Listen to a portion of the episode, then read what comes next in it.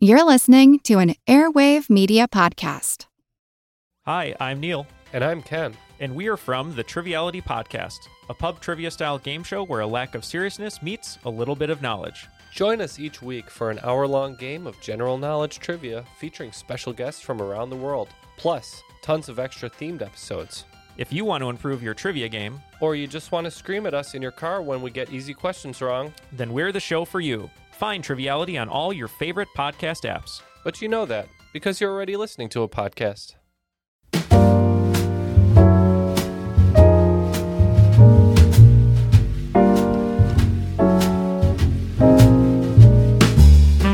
Build World is a UK based building supply company where you can buy. I, I was going to give you some examples, but to what end? Building supplies. You can buy building supplies. Think of something you'd need to build a house or an office or a barn or whatever, and if Build World doesn't have it, well, that's just bad luck because they do sell most of the stuff you'd need to do those things. But they also maintain a blog as a way, I assume, to drive a little internet traffic their way and probably juice their SEO rankings. The stuff the Build World blog publishes is unremarkable but pleasingly presented. Stuff like the tallest fictional buildings and the best holiday destinations for architecture lovers, all furnished with stylish infographics and the like. They put a lot of effort into it, honestly. A weird amount of effort into it because how does any of it help sell nails or drywall or door handles? Hey, I did have examples. What's even more curious about the Build World blog is that sometimes these blog entries are supported by what they call original research, which gets us a step closer to why I'm talking about them. The January 11th, 2023 entry on the Build World blog got a lot of media attention. The crack team, I don't know if there's a team, at Build World used a tool called Hugging Face, which does sentiment analysis on a site that used to be called Twitter.com. With Hugging Face, you can look into a topic and roughly gauge how people feel about it, how strongly they feel about it, and how many feel strongly about it, which Build World used to compile a study they called The Ugliest Buildings in the World. Which, methodology aside, seems like a leap. What they were really drawing was the most negatively spoken about buildings in the world, which doesn't necessarily make them the ugliest, even if we accepted unpopularity as an analog for ugliness, which would violate any number of Aesop's fables. If anything, we might say that Build World's list shows the most contentious buildings in the world. But whatever, we're already too far into the weeds here. If you're interested in architecture, you can probably make some pretty good blind guesses as to what made the cut. Number one, the ugliest building in the world, supposedly, is the Scottish Parliament building. Whereas the ugliest building in the US is the brutalist J. Edgar Hoover building, which anyone from DC would have guessed would be there somewhere. Brutalism, by the way, is very overrepresented on the list, with Boston City Hall and London's Balfron Tower being particularly high ranking offenders. Most of the other buildings on the list, with the exception of some sports stadium and Trump Tower Las Vegas, represent the other most loathed school of architecture postmodernism. Like the MI6 building in London, the Denver International Airport, New York's Verizon building, and my city's contribution to the festivities, the James R. Thompson Center. Chicago is known for its beautiful architecture, but you're right, the Thompson Center is not counted among those wonderful buildings. The Thompson Center being named the eighth ugliest building in America by a UK building supply blog was enough to get it on the local Fox News, In fact, it's now being called one of the ugliest buildings in the world. and gave a local field reporter the chance to do some man on the street interviews of people hating the Thompson Center. It is ugly. Can't help it. What's ugly about it? Just the shape, you know, the colors don't match the surrounding buildings. It's like a stadium, you know, like a, a stadium that people go and play sports at. Yeah, it's ugly. kind of UFO like, big and round and glass. It could look nice. It's just a bit kind of retro. Thompson Center haters are not hard to find. The building, uh, it's old and it's tired and it probably needs to go. So this is about Helmut State of Illinois building? It is. What if I hate the building? We're here to find out what you think about it. I think it's a piece of shit. When I went down to the loop looking for people who didn't hate the Thompson Center, the closest I could find were these two tourists. You guys here for the Thompson Center? What? Are you here for the Thompson Center? No. What Oh. is it? What is this building? We're tourists. We don't even know what this is. Oh, great. Well, I'm just here asking people about it and getting their impressions of it. So before I tell you anything, what do you think of this building? It's it's it's hard to tell what it is. What it we is, kind of yeah. thought it library. Uh-huh. That's what we guessed. Um, And the colors are weird with this weird pinkish color. Yeah. And then the silvery and turquoisey or gray. I mean, it's a cool building. Which Uh-huh. It's kind of really like a just spaceship. it Yeah, really like a beautiful spaceship. inside. Yes. You can only get that level of polite positivity out of Canadians. No, you can see that. It needs Yeah. a little love. A lot of love. Little yeah. love. The Thompson Center's biggest hater, though, is definitely former Illinois Governor Bruce Rauner. I won't comment on the aesthetics. People, you're, you're entitled to your own opinions. We'll leave that for you to discuss. And in 2015, Rauner announced very loudly his intent to get rid of the sucker. We intend to close and sell the State of Illinois building, the James R. Thompson Center, move our government employees out into existing space that the state of Illinois has in Springfield and in the city of Chicago, um, and put this building on the market to be sold to a private developer and have the property redeveloped as a more uh, impactful, positive commercial office building and retail space. The Republican Rauner faced resistance from Democratic Mayor Rahm Emanuel This is a political stunt, and he's spending more time on the Tem- Thompson Center in the last three days than he has spent on 22 months on the entire budget and funding education. and the Democratic Speaker of the Illinois House, Mike Madigan. But that was just political. They didn't like Rauner's plan, and they didn't like Rauner. But they agreed, principally, that the Thompson Center should be bulldozed. Rauner says Emanuel and House Speaker Michael Madigan are working in a tag team effort to delay the sale. Madigan supports the sale. His spokesman Steve Brown says since the sale was proposed, Madigan's staff has been meeting multiple times with the city and the state to move the project along. So did Rauner's predecessor, Democratic Governor Rod Blagojevich, and his successor, Democratic Governor J.B. Pritzker, who announced in 2019 a new plan to destroy the building. Iconic or an eyesore? However, you view the almost 35 year old Thompson Center, the Pritzker administration is anxious to unload the huge state of Illinois building that occupies an entire city block. I think this would attract a lot of buyers, and the answer is we're selling it. Yes, the implosion of the Thompson Center was a rare point of bipartisan agreement in the otherwise bitterly divided state of Illinois.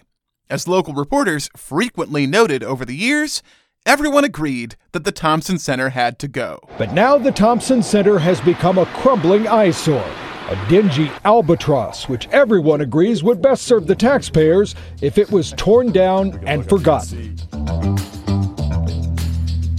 But all of these reporters were wrong. That Build World study was wrong, too.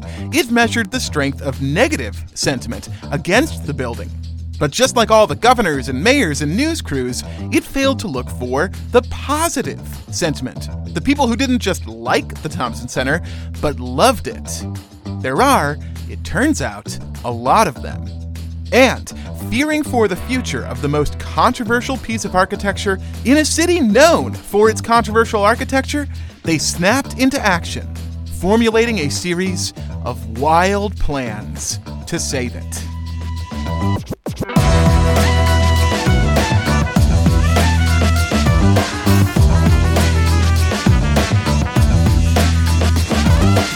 This is The Constant, a history of getting things wrong. I'm Mark Chrisler.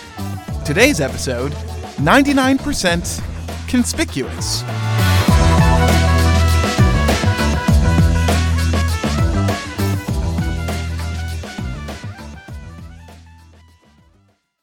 If you're on pins and needles, waiting to hear just what this supremely contentious James R. Thompson Center looks like, go ahead and get comfortable with that feeling because that part of the episode is still a ways off.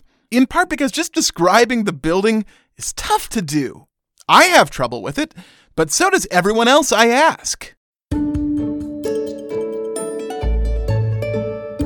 Take Nathan Eddy, Sure, my name is Nathan Eddy. I'm the filmmaker and journalist based in Berlin and originally from the United States of America. Nathan is behind one of the big efforts to preserve the Thompson Center. He produced and directed not one, but two documentaries about the building. I was running through my head, oh, what could I do to express my displeasure with this plan?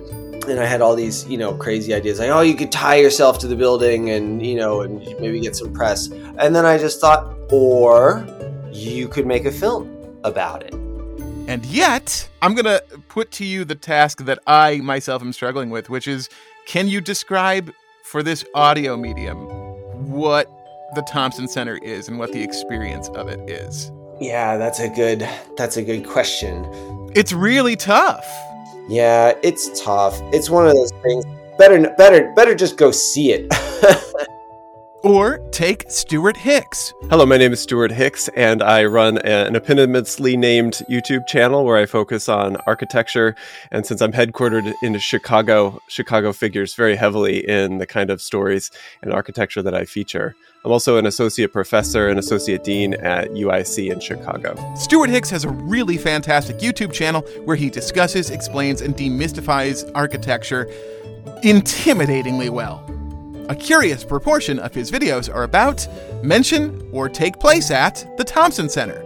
So naturally, I asked him to describe it too. Can you describe for me the Thompson Center? okay, can I describe right? the Thompson Center? Okay. sure. Um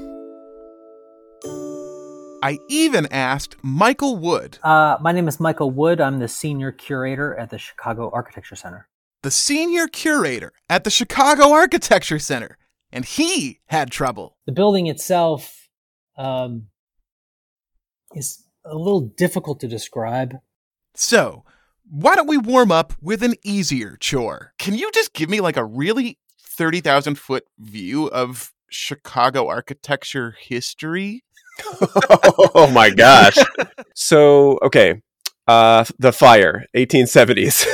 oh wow! Maybe, yeah, we're really starting in it. maybe we'll start there.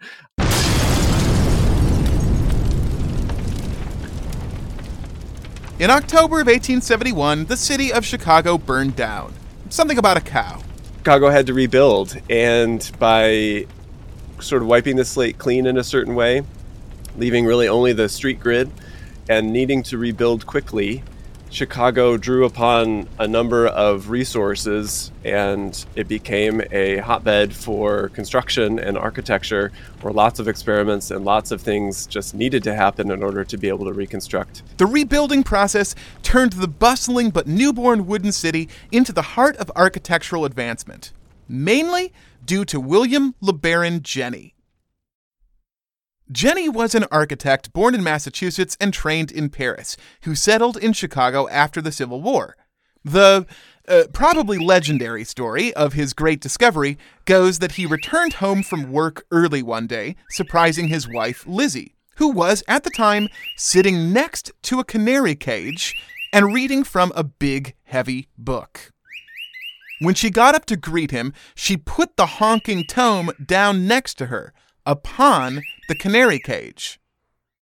Seeing the flimsy steel bars easily supporting so much weight, Jenney legendarily had an idea that he could use a gigantic steel cage to support a whole building. A big building, a tall building. In 1884, Jenney submitted his plan for a new Chicago headquarters for the Home Insurance Company. After the fire, buildings in Chicago were required to be made of fire retardant materials brick, stone, and, critically, steel. Building out of steel meant that Jenney could try his human bird cage. Before the home insurance building, walls served a double purpose. They kept out the elements, and peeping toms too, but they also bore the load of the building itself. The roofs, the floors, the people and furniture on the floors, even the walls above them. You couldn't build very high this way, and the higher you went, the thicker and stronger the walls had to be. tall buildings were usually tapered, almost like pyramids, with big, thick, heavy walls at their bases that grew thinner and smaller the higher they went. The tall buildings in Europe were cathedrals, which were mostly empty inside. Big, open, contained spaces that provided a religious sense of grandeur, yes, but that also limited the amount of load placed on the outer walls. But with Jenney's design, the load of the building was distributed across girders that connected to long steel columns. You didn't need heavy masonry walls to support the structure. You could build them full of windows if you liked. Technically, you didn't even need the walls. The walls of the home insurance building weren't really walls at all, in the sense of the word that had dominated for the last few millennia. They were more like curtains hanging from the steel cage. Curtain walls. This was the first modern high rise building, or skyscraper. When it was initially completed in 1885, the home insurance building was a mere 10 stories tall, 183 feet. But nothing like it had ever existed before. It was so shocking that construction had been halted midway through because city officials had to be convinced it was safe and wouldn't fall over. Later, two more stories were added. And later than that, well, okay, let's save that part. The home insurance building redefined Chicago. The stinky onion, the marshy malarial bog, the city that burnt down became the city of skyscrapers.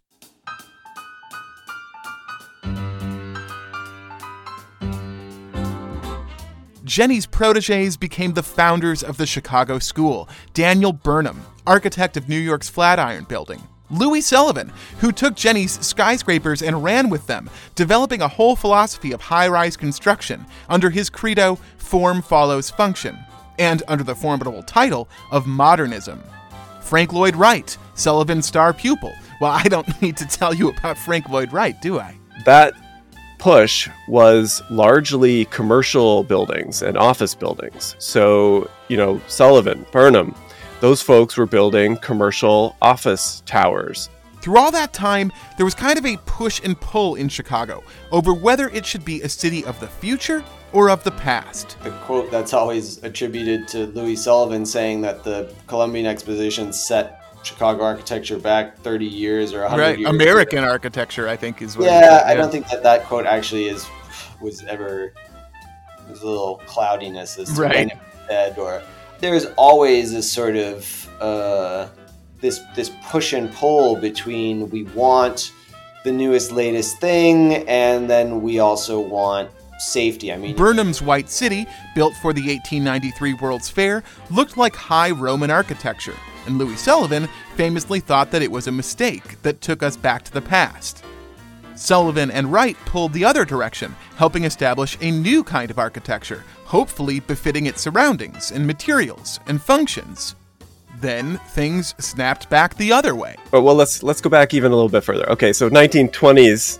Then you have things like the Tribune Tower competition, the the the touch point of asking what the most beautiful office tower in the world should be, and Chicago held the competition and picked a building that looked older than what it was. You know, it it cre- it, it chose not the Art Deco, new forward-looking building. It chose a Gothic, backward-looking building, and so this was a moment where Chicago sort of looked backwards instead of forwards around the way that its architecture um, participates in the city.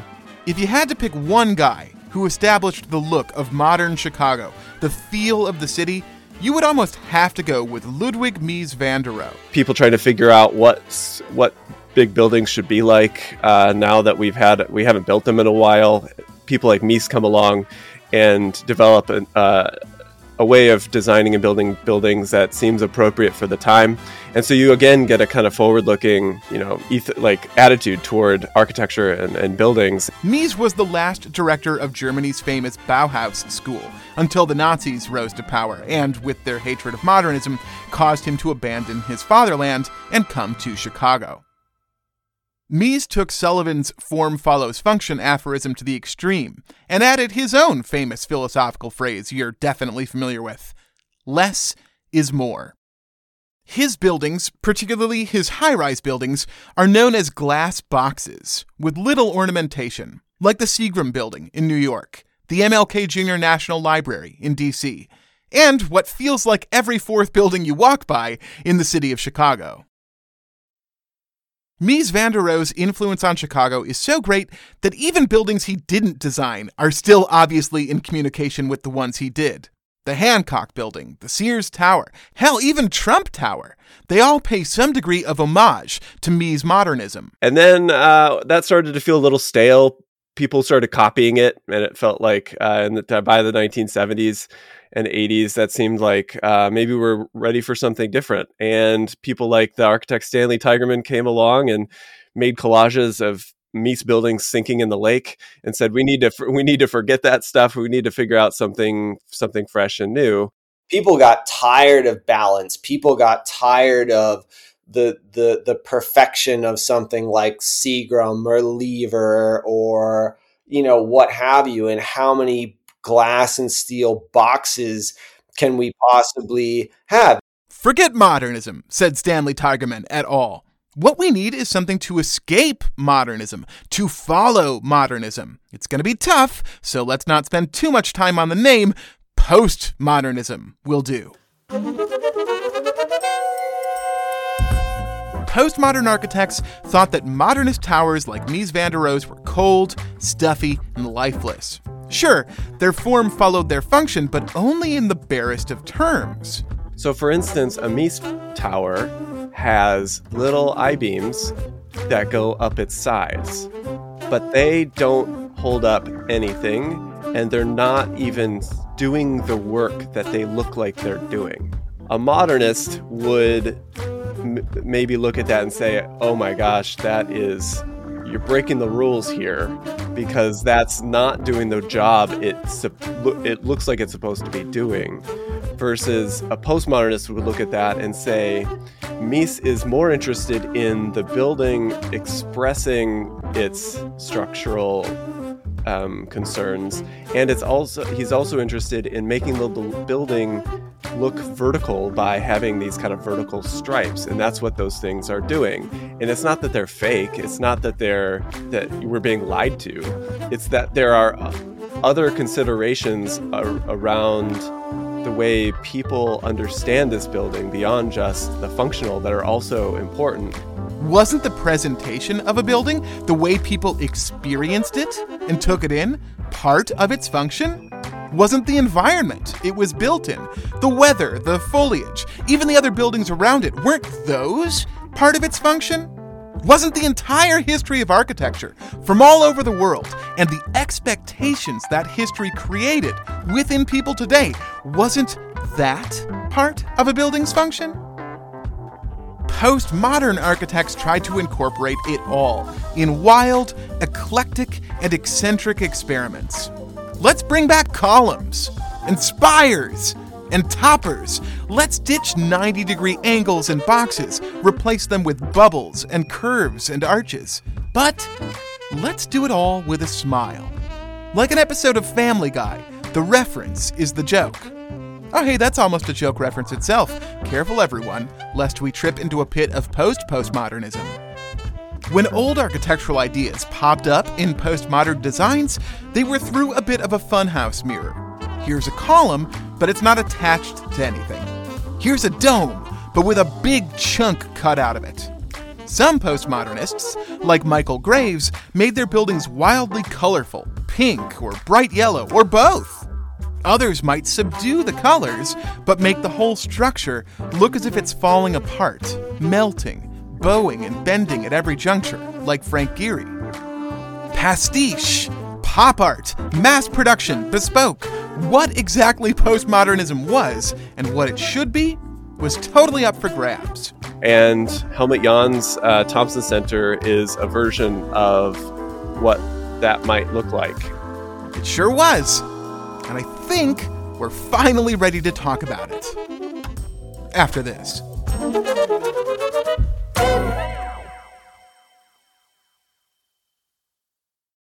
When you need mealtime inspiration, it's worth shopping Kroger, where you'll find over 30,000 mouthwatering choices that excite your inner foodie. And no matter what tasty choice you make, you'll enjoy our everyday low prices, plus extra ways to save, like digital coupons worth over $600 each week. You can also save up to $1 off per gallon at the pump with fuel points. More savings and more inspiring flavors make shopping Kroger worth it every time. Kroger, fresh for everyone. Fuel restrictions apply. Want to learn how you can make smarter decisions with your money? Well, I've got the podcast for you. I'm Sean Pyles, and I host NerdWallet's Smart Money Podcast. On our show, we help listeners like you make the most of your finances. I sit down with NerdWallet's team of nerds, personal finance experts in credit cards, banking, investing, and more. We answer your real-world money questions and break down the latest personal finance news. The Nerds will give you the clarity you need by cutting through the clutter and misinformation in today's world of personal finance. We don't promote get rich quick schemes or hype unrealistic side hustles.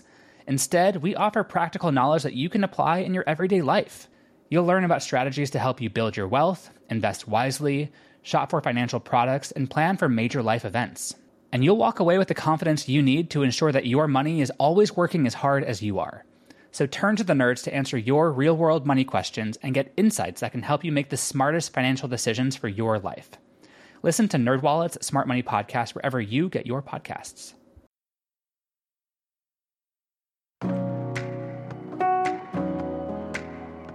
The capital of Illinois, Springfield, is 200 miles southwest of Chicago, its largest city. And this creates some problems. One of them being that there are a lot of offices and services for the state based in Springfield that need to be located in Chicago. The Secretary of State needs an office there. So does the governor, some state reps and senators. The state has financial regulators that obviously need to be near the Chicago stock market and the commodities exchange. There are oodles of state bureaucracy that need to at least have a foot in Illinois' population and economic center. And for years, all of them managed this ad hoc in privately rented offices all around town. Until the 1980s, when Governor Big Jim Thompson decided to build a home away from home, a centralized second seat of state government in Chicago. Well, the building itself was originally commissioned to be the office for the state of Illinois in Chicago. It was meant to conglomerate a bunch of smaller offices into one uh, important locus for the state's work, for governmental work in the heart of the loop.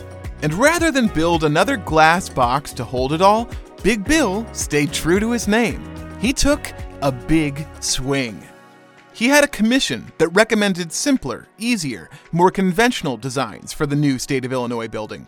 To which he said, Thank you very much, and went with the wild one.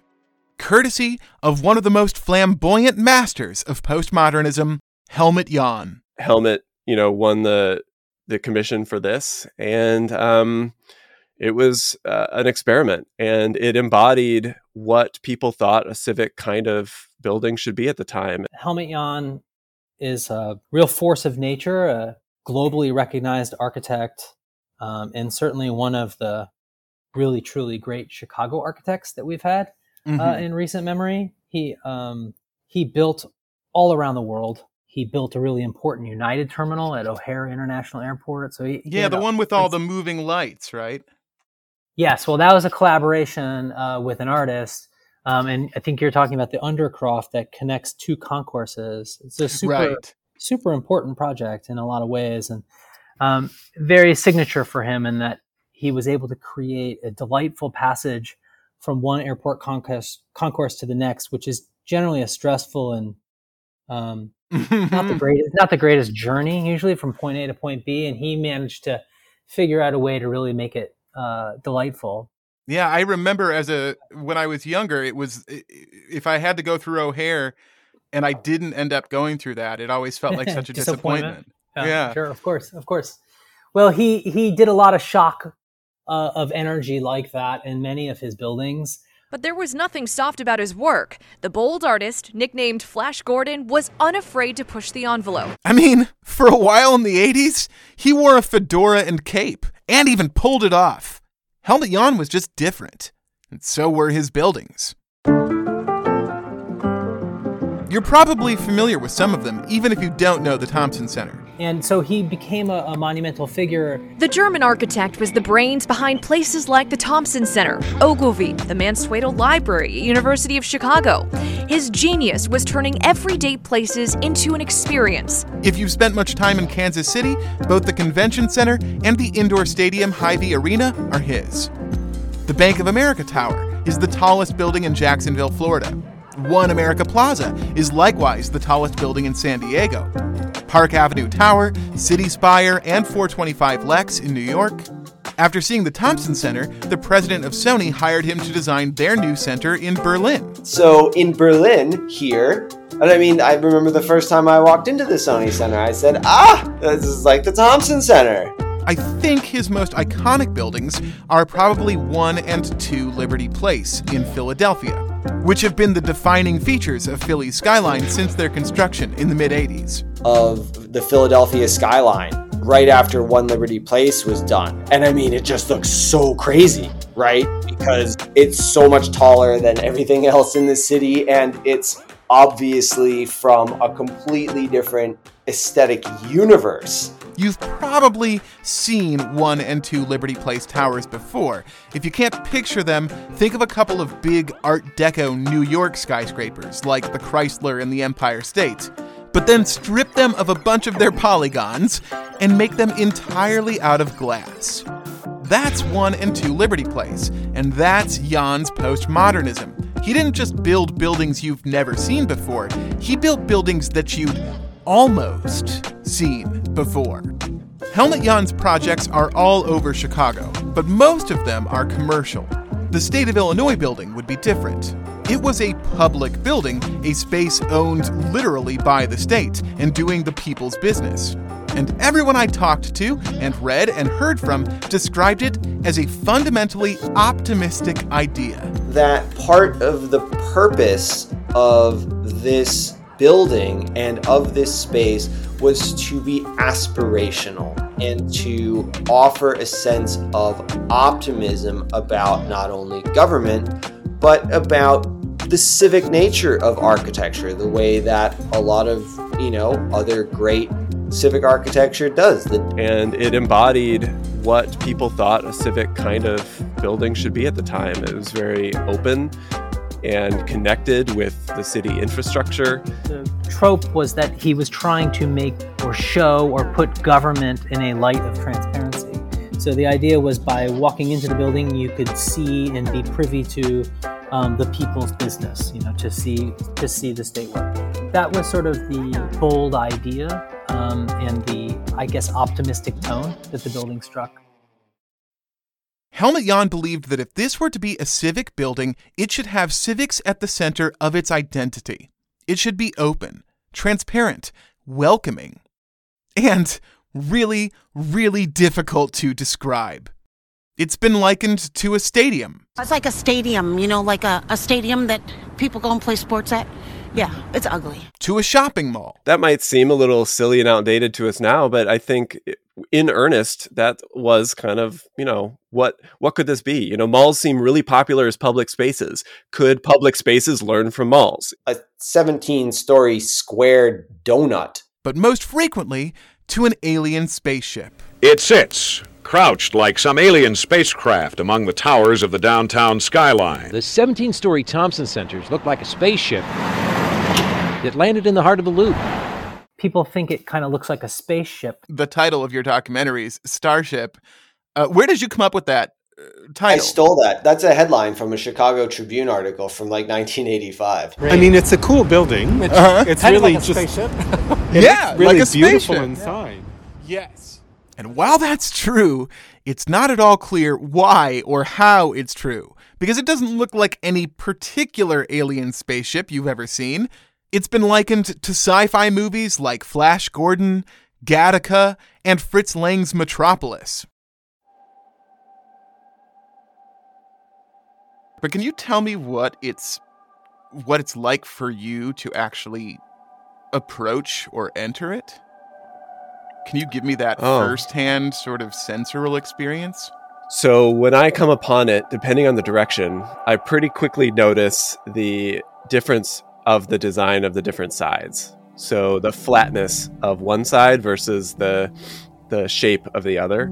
The Thompson Center takes up an entire square city block, and although it's only 17 stories tall, tiny compared to most Chicago real estate, it has this imposing, looming quality about it from the outside. I do notice the reflections of the building across the street in it. And in some buildings, you know, which are reflective and glass, those that idea of the reflection sort of being part of the experience doesn't register so much for me, but in that building it does.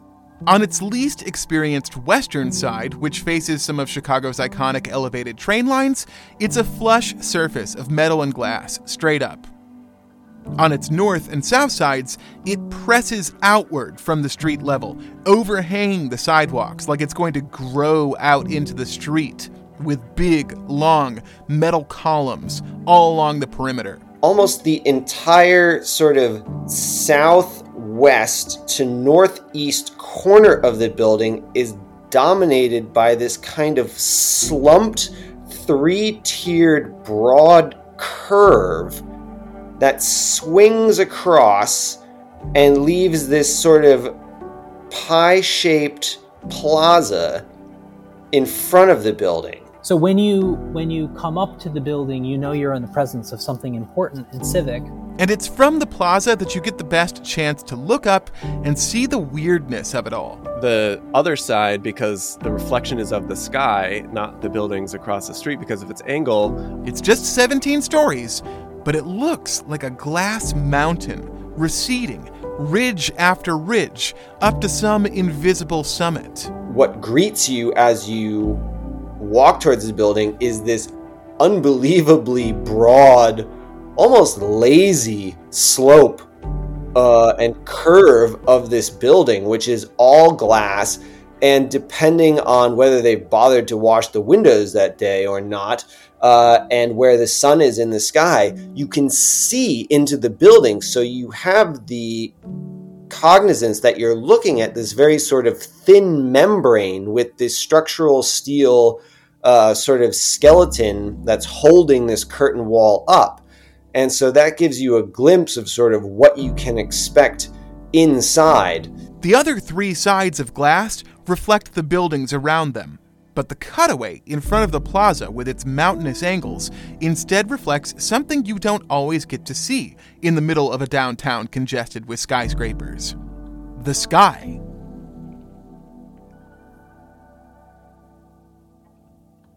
And if the light is just right and the windows are clean, you can get a glimpse from the plaza of the inside, which is where the Thompson Center gets really special. And then going in, I immediately look up and feel the, the sort of buzz of activity of people. You know, you hear it. Walk inside and you will notice it right away because the chances are you've never been in anything like it. The the entire middle of the building, uh, the floor plate is is carved out so as to create a, a, unified atrium all the way up to the roof. So it has an enormous um, empty and open gathering space underneath a, a um, an enormous glass skylight. You know that is this this sense of scale, this sense of awe. I think it's more. I think maybe that's why people have such an emotional response to the building is because it is designed to elicit such a strong emotional response. It's such an overpowering, odd thing. Where you'd expect to see a lobby, instead there's nothing. It's empty. From floor to ceiling, the whole front of the building is just space. You can look all the way across, you can look all the way up, and into every floor, like a European cathedral. I think that's what attracted me to it. You know, you feel when you're inside of it that you're in somebody else's cinematic universe and somebody's aesthetic universe. And you can look into every floor. They're all wide open, not in some cubicle list corporate office kind of way, but like actually wide open. You can see from ground level people working on the 14th floor. You can see the elevators traveling up and down because they're glass on all four sides and sit right there in the middle of the atrium. The stairways are open to the atrium too.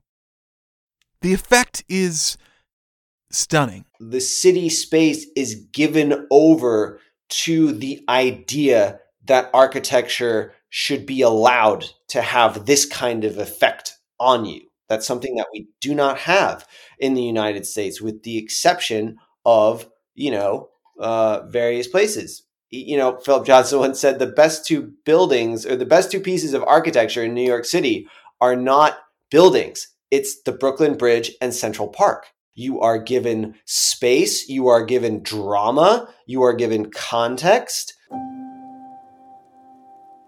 I was going to say that the next best thing for understanding what it's like is to think of a big football arena. But that doesn't really work, because for the most part, I think those giant stadiums feel like you're outside, yet somehow have a roof over your head. The Thompson Center is the opposite. You feel like you're inside, but there's no roof over your head. Like you've entered into a pocket dimension, a separate, impossible planet, both inside and beyond the Earth. Really, the next best thing for understanding what it's like is the Pantheon in Rome. And no, I'm, I'm not saying the Thompson Center is better than the Pantheon. I'm not that deluded a Chicago booster. But as far as spaces that create the sensation, I simply don't know of many others. It's an enormous, it's, it's the largest enclosed public gathering place in downtown Chicago. And so the Thompson Center is not Grand Central Station, and it is not the Pantheon, and it is not Chartres, but it is uh, undoubtedly overwhelming and spectacular and leaves you with a kind of a giddy feeling. There's a joy in it and there's a hopefulness in it, which I don't think is cynical, which I think to this day rings very true. There's an undeniable charm and energy to the building, uh, if for no other reason than it is unlike any other space. And so you, kn- you know you're someplace that is not any place, you're someplace unique.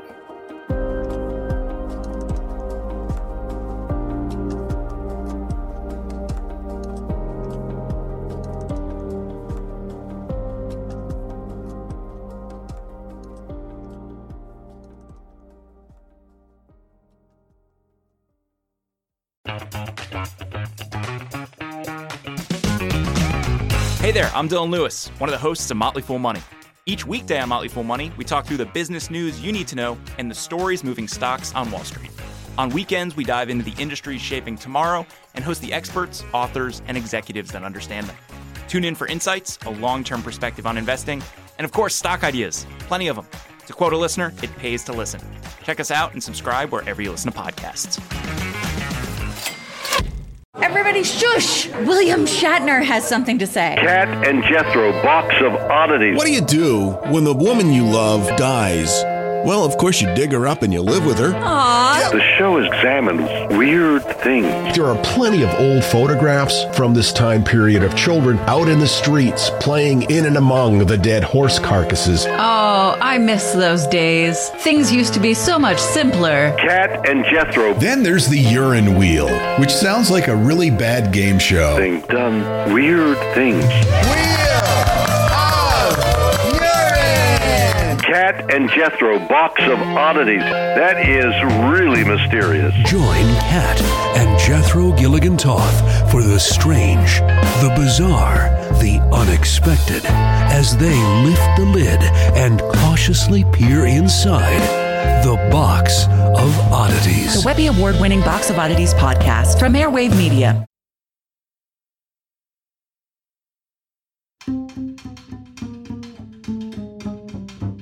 Right about now, if you've never actually seen the Thompson Center or been inside the Thompson Center, you should be thinking, wow, this place sounds incredible. Why would anybody hate it? Well, by golly, there are reasons.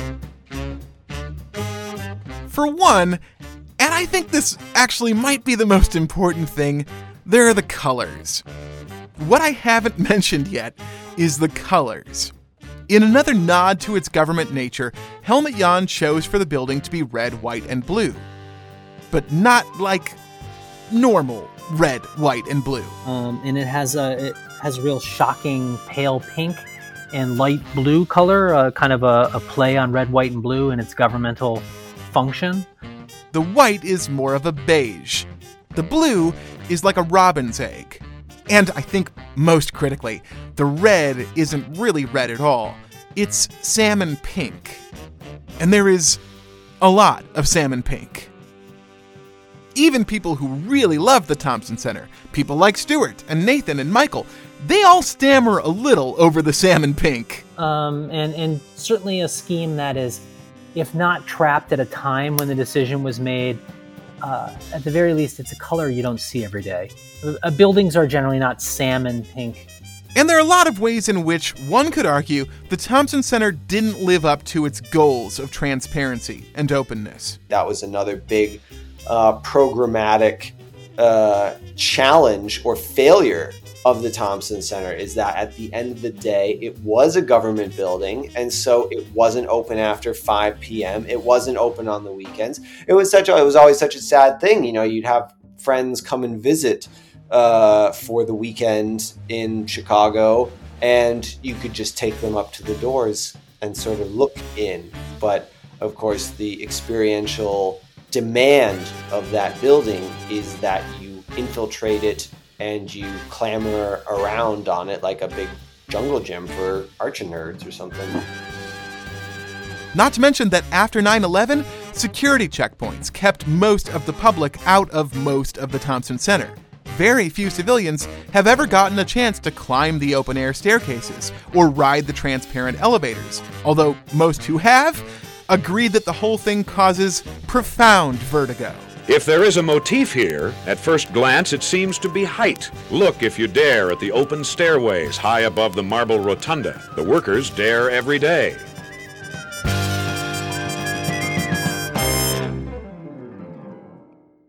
People get a little antsy my dad included if you're really high up and you've just got like a big open space that look down on. The glass elevators freaked people out a lot.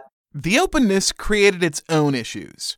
The building is loud, especially near the atrium, and especially because underneath the atrium and the astonishing marble floor is a food court. The food court is something that a lot of us experienced. It's one of the one of the parts of the building we know well. At which I took most of my lunches for several years when I worked nearby.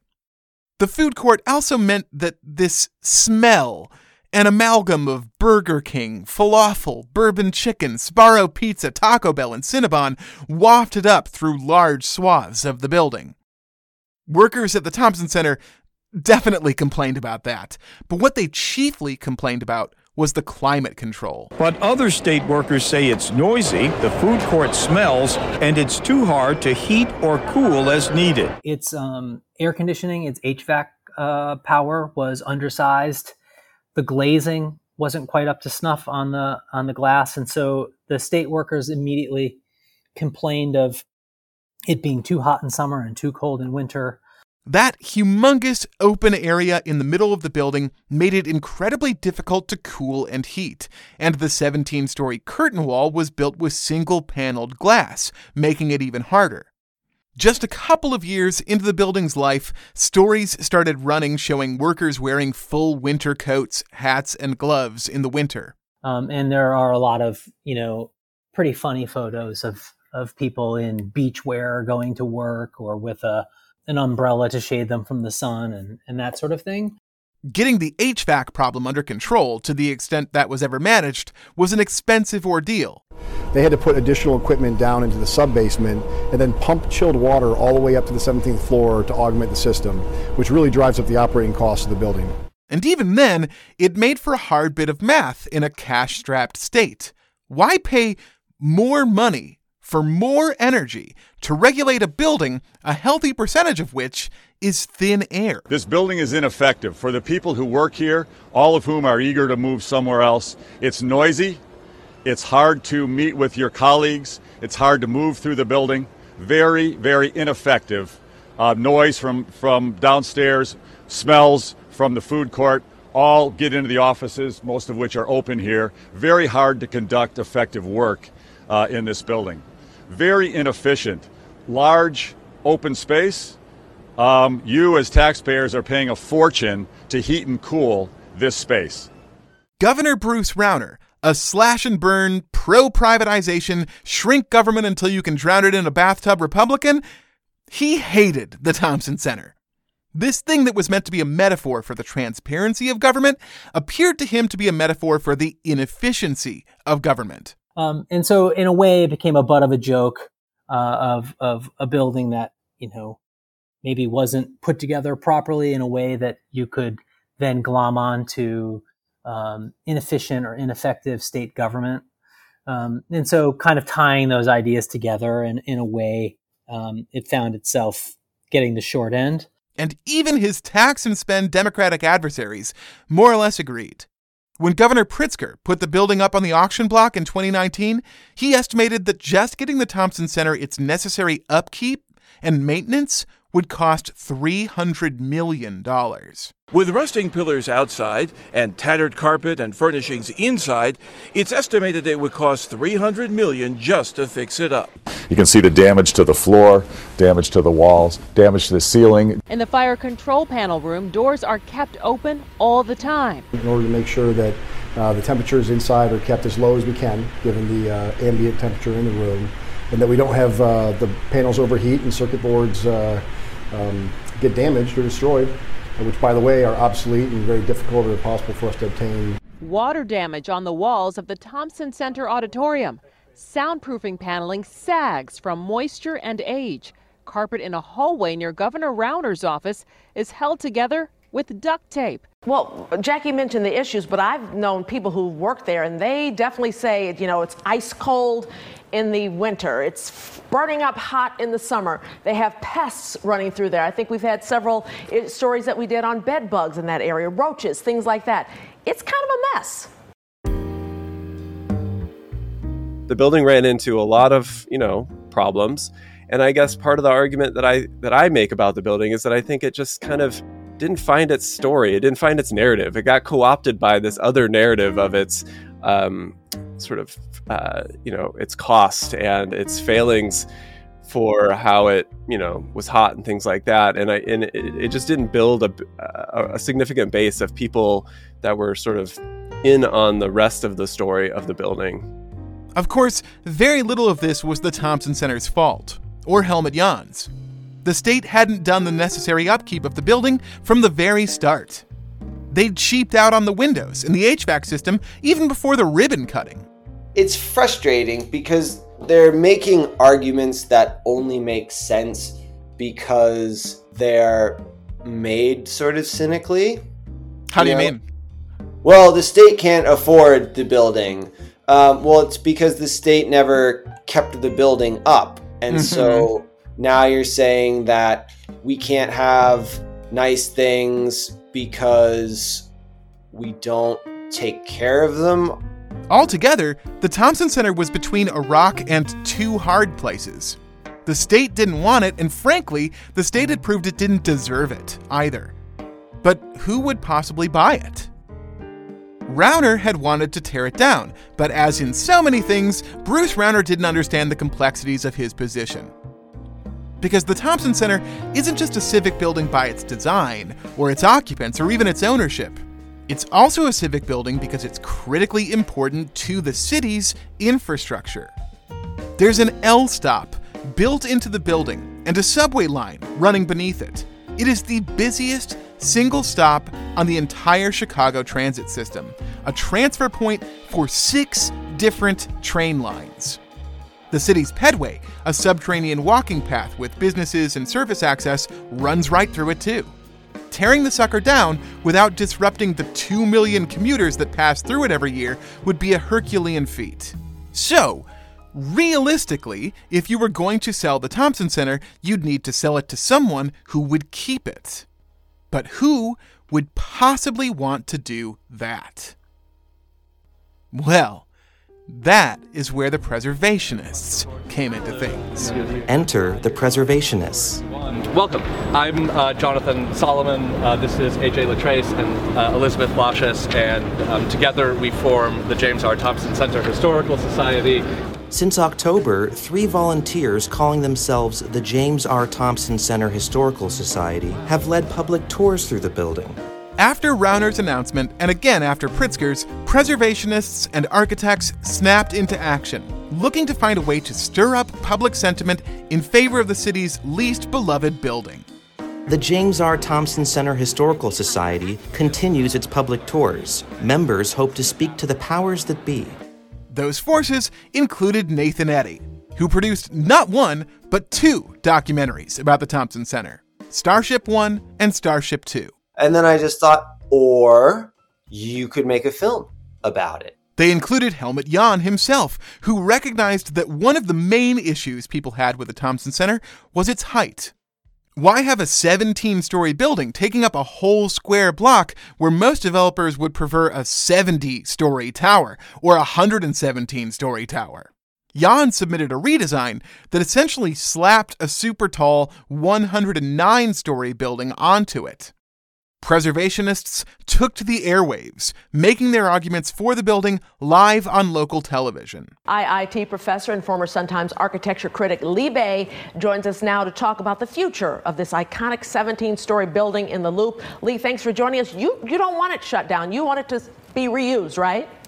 You know, I do. Uh, I totally understand the state not wanting to reuse the building, uh, but as it offered the building for sale, uh, it would have been nice to have preservation listed as an option given how good we are when we want to be in this city with preserving um, uh, interesting and, and historic buildings. You might expect Ward Miller of Preservation Chicago wants to preserve the Thompson Center.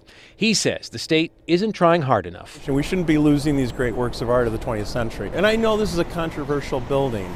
And postmodernism in, in general and mid century modern is controversial, but maybe the next generation will appreciate it more than some of us in our current generation. But the loudest, most attention getting effort for saving the Thompson Center came from Michael Wood's Chicago Architecture Center, as well as the Chicago Architectural Club. The CAC and the CAC CIC Squared teamed up to create a competition. Uh, so the Chicago Architecture Center has a long history of partnership with another um, volunteer-led architecture organization in town called the Chicago Architectural Club. Um, and the Architectural Club run a series of competitions, and one of one of the important ones they run every other year is called the Chicago Prize. And so we work together to think of um, a Thompson Center Ideas competition as the the theme for their 2021 Chicago Prize. Um, and so we solicited ideas from all around the world about ways to reposition the building and what interventions could be done um, to support uh, the initial aims and, and, value the property conveyed and the initial um, intent of what um, Helmut was thinking with the design. Architects from all over the world, from students to famous international firms, submitted redesign plans to preserve the Thompson Center. They made a big splash. We all know by now the State of Illinois Thompson Center is up for sale. So there's a new architectural design competition that is calling for new creative visions for that building. It's in a competition sponsored by the Chicago Architecture Center.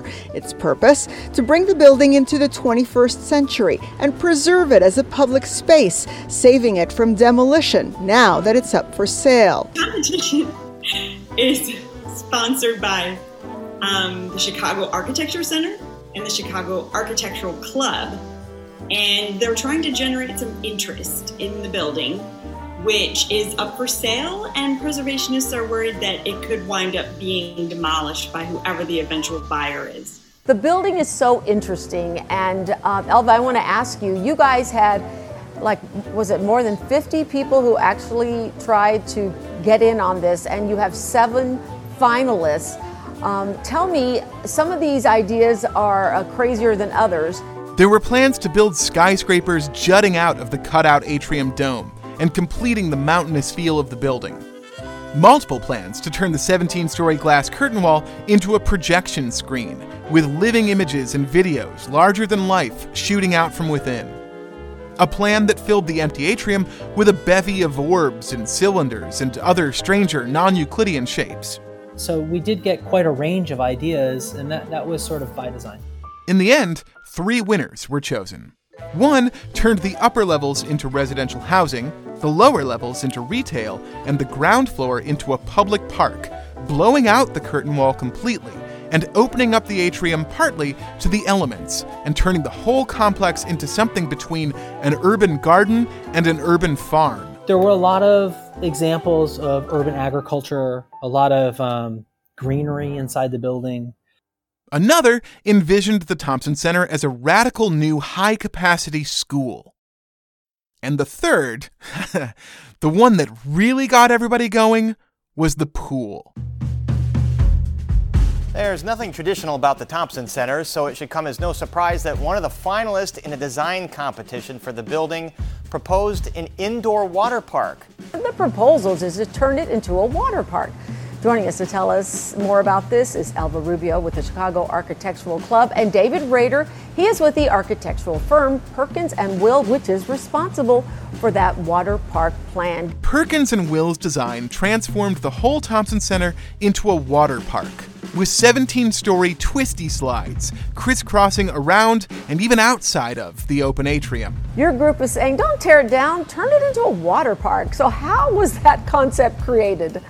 You know, we heard while we were doing some research that uh, employees used to wear their swimsuits to work because it was so hot with all the glazing. So yes. we kind of took that as our starting point and said, well, maybe it always should have been a water park. People loved the water park idea. A water park inside the Thompson Center? It sounds fantastical, but if left to the designers at Chicago based Perkins and Will, that is what they would do with it. Chicago's Thompson Center become a water park? Hmm. But T, you'll remember this. At one point, they were pitching several ideas, and I think you were with me on this, T. That we both like the water park yes. idea. They were going to turn that atrium into a, be perfect for a water slide. Everyone loved the water park idea but I guess they slide. went another. It's like frozen have, half the have year. Part of the slide outside the building too, so, and have it clear as well, so you can see where you're going. Oh. I thought it was genius. They should have just called us, Roseanne. I don't know why they didn't. And whenever I think, oh, that's a little too much, isn't it? I think, no, no, people wanted to put water slides inside the Thompson Center. Push it, push it. You know, we all know that if it turned into a water park, it would be the world's greatest indoor water park. I know. We want that. Come on. I know. It'd be great. I especially loved the water park idea. Was it realistic? No, but that wasn't the point. The, the idea behind the Chicago Prize and with most of the club's work is to think about um, what are important conversations that should be advanced that either strengthen architectural practice or strengthen Chicago. Um, and this, this was seen as a, a unifying idea where the architecture community should be able to express itself freely and openly. Um, and if there were ideas um, that could help the fate of that building, that um, that's why people would join the, the, the prize. And there's a way for this building to be current in the sense that it is there are lots of conversations around how to reuse it. And so that that's partially why I think it figures so strongly. And so I think that the work that the Chicago Architecture Center does in encouraging people, particularly young people, to think creatively about adaptive reuse and about the built environment, and then present the findings uh, of those searches to uh, a general public or an audience, uh, I think can only be encouraged and something that we should, you know, that we should be uh, thinking a lot more about. Obviously, the the next step to take then is sort of convincing developers or convincing investors that some of these radical ideas, quote unquote, uh, are in fact not so radical and that we have to be thinking very differently about what we're going to do with some of these things. And that, you know, the bottom line cannot always be uh, the consideration or the maximization of profit in these ventures cannot always be the overriding principle. And it worked. Well, eh, kinda. Love it or hate it, the Thompson Center is going to be new and improved. Governor Pritzker and Mayor Lightfoot celebrated the final sale today with a surprise twist. The Thompson Center will be the new home to Google. When the project is done, the first Googlers will be walking into this atrium for an entirely redeveloped and truly magnificent experience, one that comes as Google continues to dramatically expand its footprint in Illinois. Yes, in 2022, after decades of people trying to tear it down and years of people trying to prop it up, Google, of all things, bought the Thompson Center, which will be their new Chicago headquarters. What are we doing here? We are taking a building that was fundamentally designed and conceived around the idea of an open government building that the public would have access to, unfettered access to, except on after five and on the weekends, and that part of the purpose of this building and of this space was to be aspirational. But uh, what happens when you take all of that away? when we talk about you know taking moving away from that color scheme so completely and moving a giant tech company into it um, what at the end of the day are we left with have we does the thompson center still exist the privatization of public space is an ongoing theme mm-hmm. especially here in Chicago. And while that building, you know, its publicness wasn't always exactly delivered upon, or the extent of its publicness wasn't always delivered upon, it would close on the weekends and things like that. Giving over a public structure like that to a private entity reeks of like dystopian sci-fi films to me.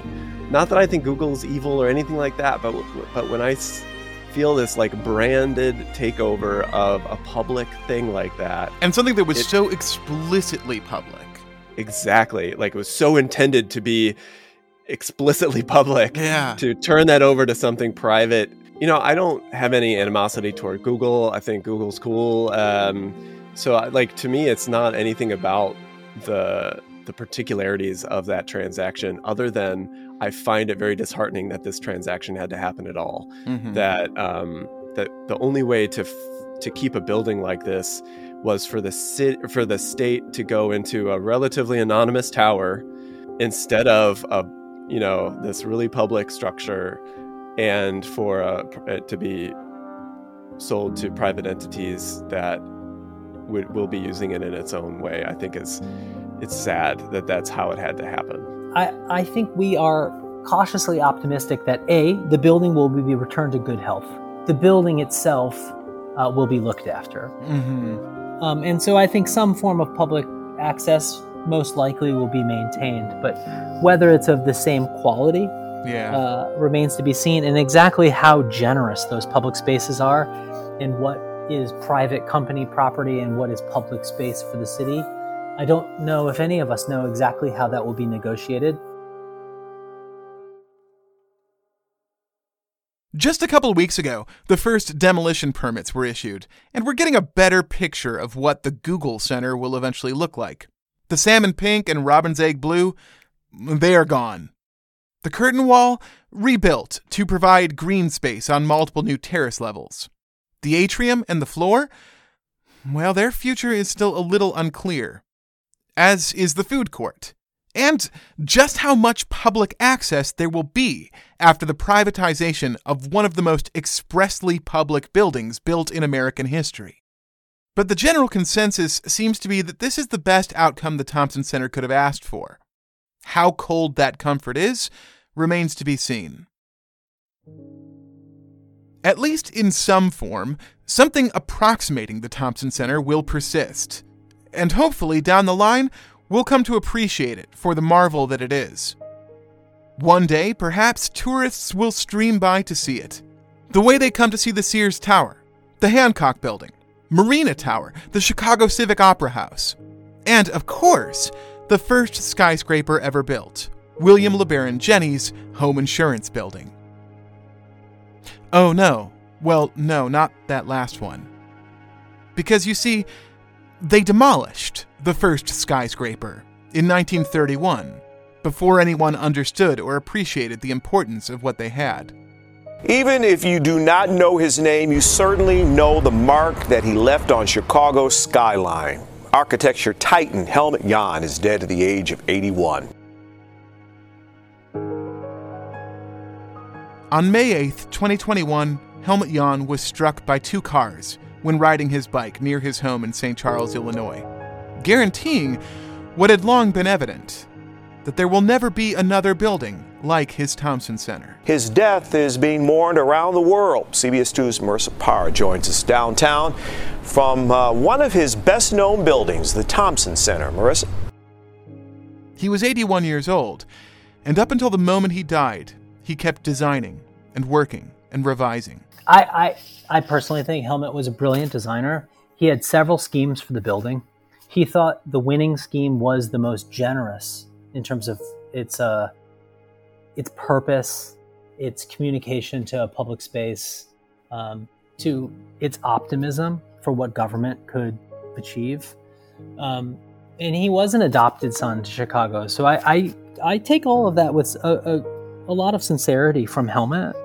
Um, but he was a great designer. He could come up with lots of solutions to lots of problems. Um, and so I think in this case,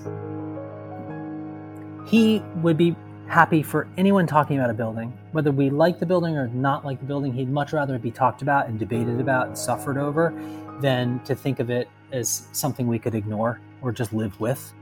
And in that way, all of it is honoring his legacy because it is a special place. I think it would be a shame for us to not recognize that. So much of the city's reputation is built on uh, our architecture and why would you get rid of something like that? Uh, you, those those don't grow up every day. Those are special places. It's not a shortcoming of mine, or of Michael's, or Nathan's, or Stewart's, that we all have such trouble describing the Thompson Center. And that's not really about the nature of the Thompson Center either. Not mainly, at least. If there were only one tree in the world, and no word for it, and you were tasked with explaining it to someone far away, what could you say?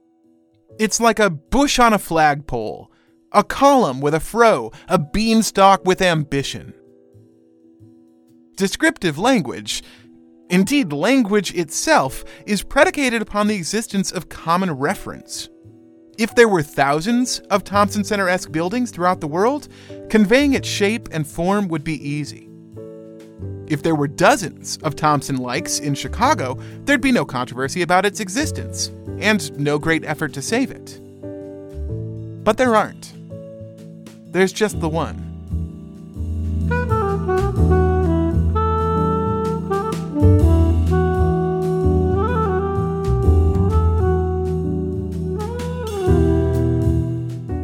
Music for today's episode provided by Blue Dot Sessions and Epidemic Sound. A very special thanks to Stewart Hicks, Nathan Eddy, and Michael Wood for sharing their expertise and their passion in this episode. Stewart's YouTube channel is wonderfully entertaining and informative. You can find it by searching his name or by following the link in the show notes. You can find Nathan's Vimeo page in the show notes too, and watch his documentaries about the Thompson Center, Helmut Jahn, and a bunch of other fascinating endangered buildings.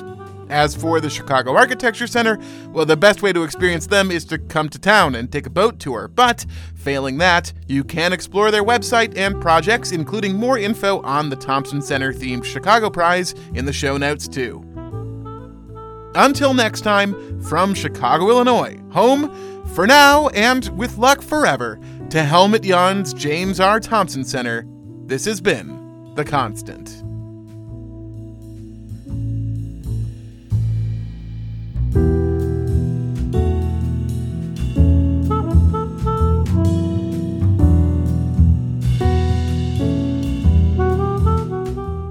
It's been likened to sci fi movies like Flash Gordon, Gattaca, and Fritz Lang's Metropolis. Fritz Lang did make Metropolis, right? I'm not gonna fucking. Thank you. Okay, great. That'd have been a big matzo ball on my face.